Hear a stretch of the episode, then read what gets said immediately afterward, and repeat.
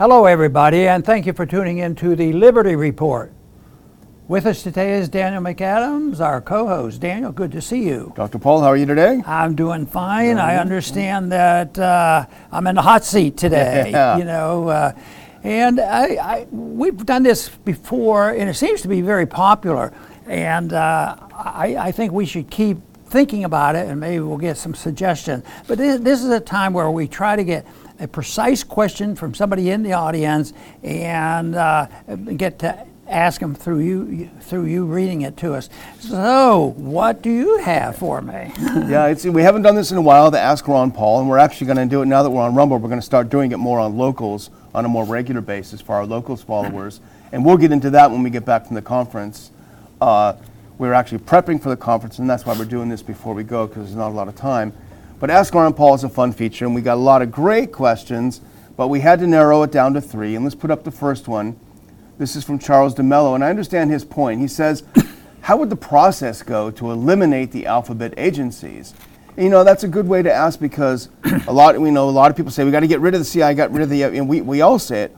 How would, how would you go about doing it? Say you became president tomorrow, they gave you a call, Kamala gave you a call and said, Look, I don't want to do this, Biden's out, you're in. It, it wouldn't be easy because there's so many special interests and so much money involved and so much power involved. Uh, you could do it by gradualism. You know, if you had the votes there, you could do it. I don't think that too much. See, this subject comes up under the Fed too. How do you get rid of the Fed? And uh, it, it's it's not likely to happen through voting. But I think of some of these agencies, they're going to self-destruct. Don't you think? Right now, like the FBI, they're not stronger than they used to be. They were a fake uh, uh, agency for a long time because they were held in much higher esteem than they deserved, and they were getting away with uh, what, what they've been doing to it. But uh, if they if they uh, lose credibility, uh, you know they lose effectiveness, and then sometimes what happens then there will be a serious conference, you know, to uh, look it over and make it more sensible.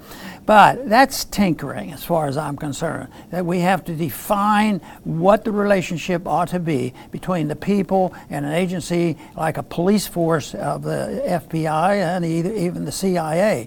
And uh, that's when the Constitution comes into play. Because if, if we do have that crisis, which we anticipate, at least I do, that it's going to be major, and there is going to be a revamping, they'll have to revamp the, uh, the monetary system, it shouldn't be just tinkering around. They're talking about uh, Bretton Woods 2, you know, and this sort of thing. That's not going to solve the problem. They need real reform. And that's what we have to have. But people say, well, how do you do it? How do you do it? Well, you we could start by reading the Constitution.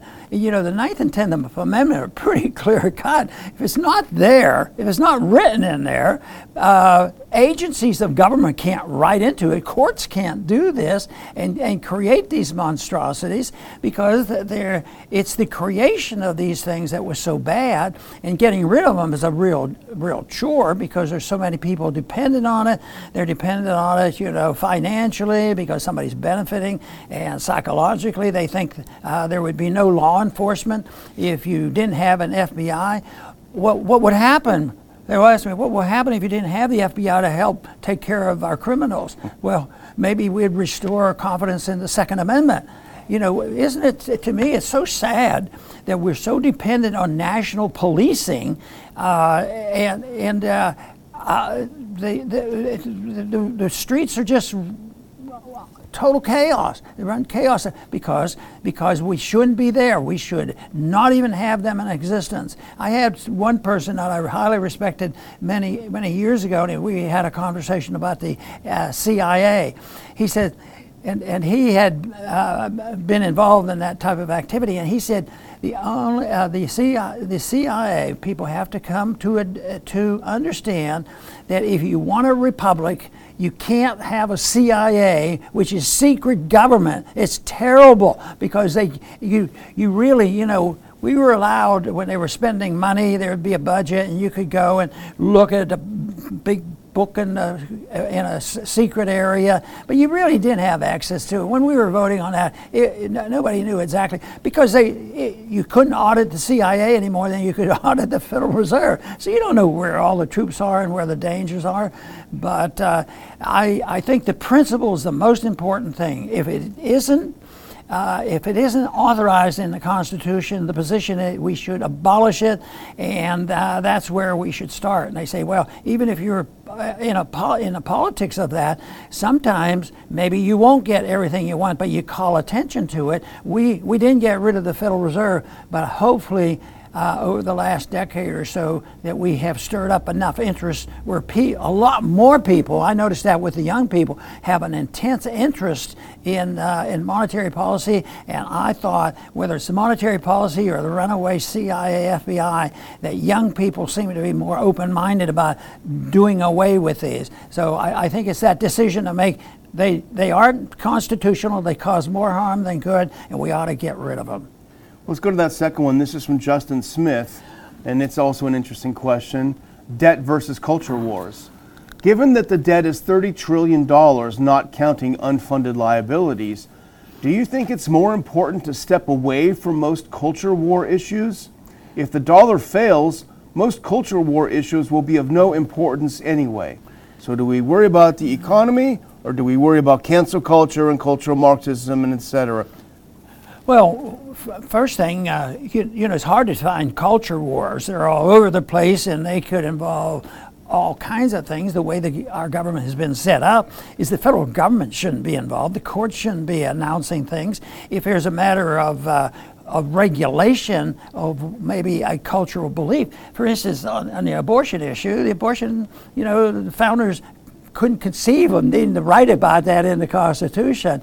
But uh, what they what they did though, they provided an option for that, and that is uh, what was followed just recently because the court, uh, for the first time since 1972, 73, uh, with Roe versus Wade, they said it's it's not the way it's done. You don't have the authority to be the policeman, and uh, it should be a state issue.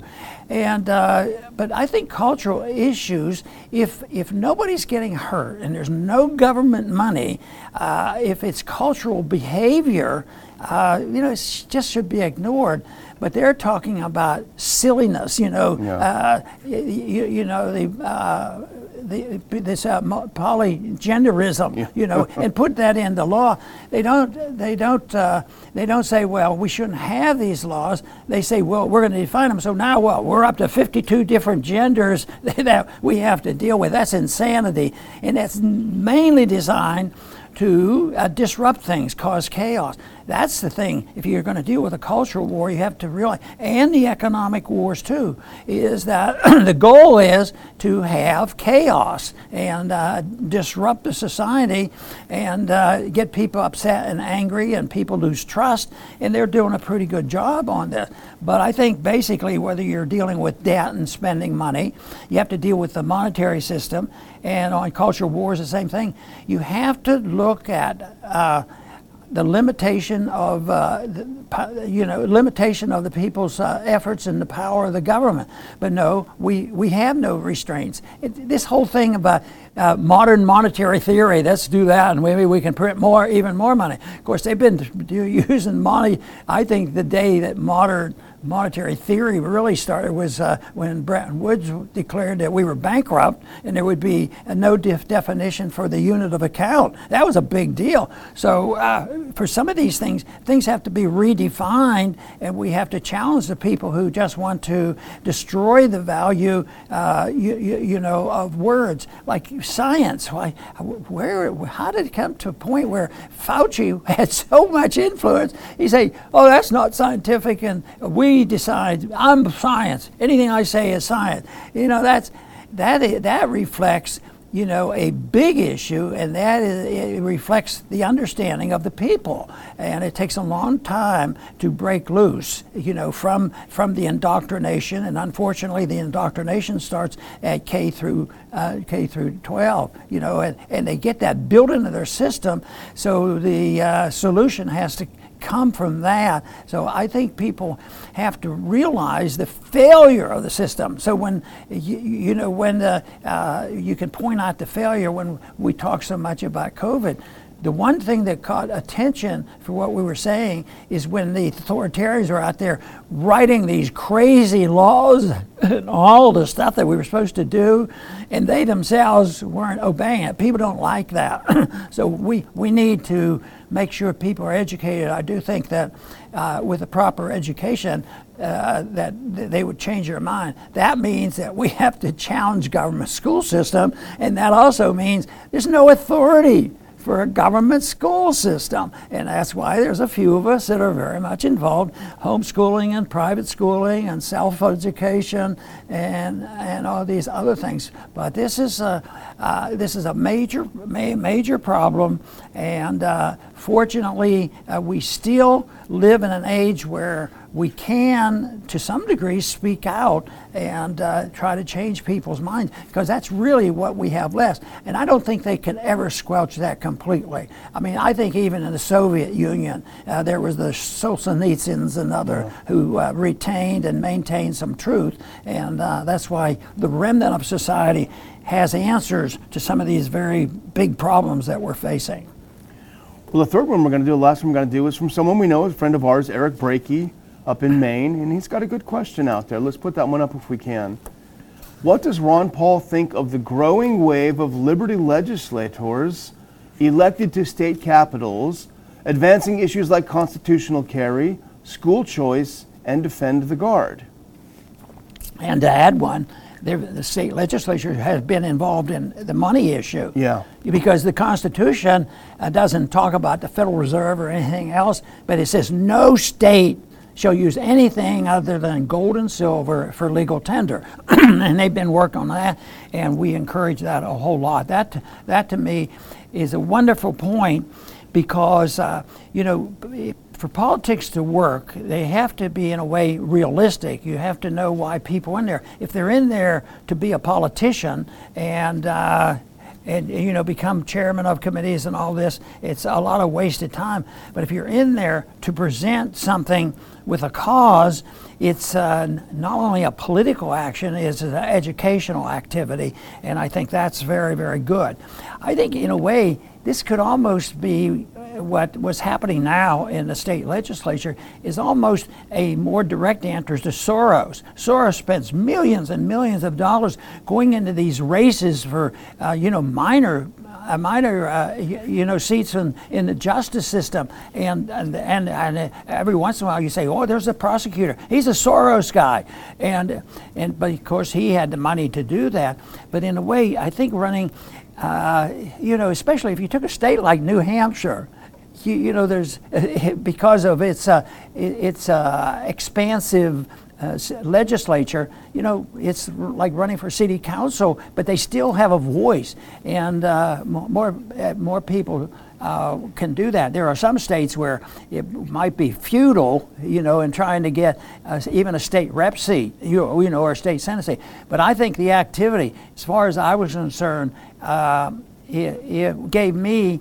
I wasn't looking for a position as much as I was looking for an opportunity to express myself. Mm-hmm. I, I told my wife Carol, said, this is therapy for me to be able to talk talk about what I think is is right and let the chips fall where they may and quite frankly, if people do that, you might be more surprised than you think it could be because I was certainly surprised because I never thought I was going to get elected, uh, let alone find out that the college kids actually listen and they were excited about it. So I think that move is something that's open to everybody and you don't have to have somebody a ded- dedication because he's going to be a state rep because he's going to be the governor in a couple years. Now that's that's not that's not the right way to go. It, it, it, gives us an opportunity, still, in spite of all the things going on with uh, social media and people being canceled, and you end up talking about uh, you know science in COVID treatment, this sort of thing. Uh, that uh, even with all that, there's still opportunity, more than we might realize. You got to test it. I bet you the parents that finally got disgusted and started going to the school board, I bet they didn't know they had the clout that they did, and that's still ongoing. They, they expressed themselves because they, holy man, what, what have they done to us? And I think uh, they uh, is, uh, also means the parents because the parents have been neglectful. But now, bad things can happen. Maybe that will wake up a lot of people, and people should get enthusiastic. They should know what they believe in. They should know how to present it. So it's self-education that is so important. And that was one message I learned from Leonard Read, who started the Foundation for Economic Education. He says, if you really believe in liberty and you grasp it, do your best to learn about it and express yourself and continue to try to improve that uh, that uh, that trait. And that I think is so important that you can present the, the case for liberty. And uh, and this this is the, this is the way things change. It's changed by ideas. And all of a sudden, you know, there's going to be a day when they say the idea today is to get rid of the Federal Reserve, and uh, it it won't be so difficult because the Federal Reserve will be defunct, and we will no longer have this artificial power through the reserve currency of the world. So participating, exactly how to participate depends on whatever you want to do. Just know what you're talking about and know what the position is, and uh, and and then people will, you know, want to have your opinion. And uh, fortunately, those messages will spread because a good message cannot be stopped by armies, as we have been told. They can, armies won't do it. Ideas are too powerful to be stopped so easily. So we all have a responsibility, and fortunately, we still have enough freedom left to participate in that great debate. I want to thank everybody for tuning in today. Uh, we'll have a closing there. Comment. No, no, go ahead. You're, you're, you no, I want to. I want to thank everybody. Matter of fact, I, I enjoy doing this. Maybe we can do do this again. I thank all the viewers today for tuning in. Please come back soon.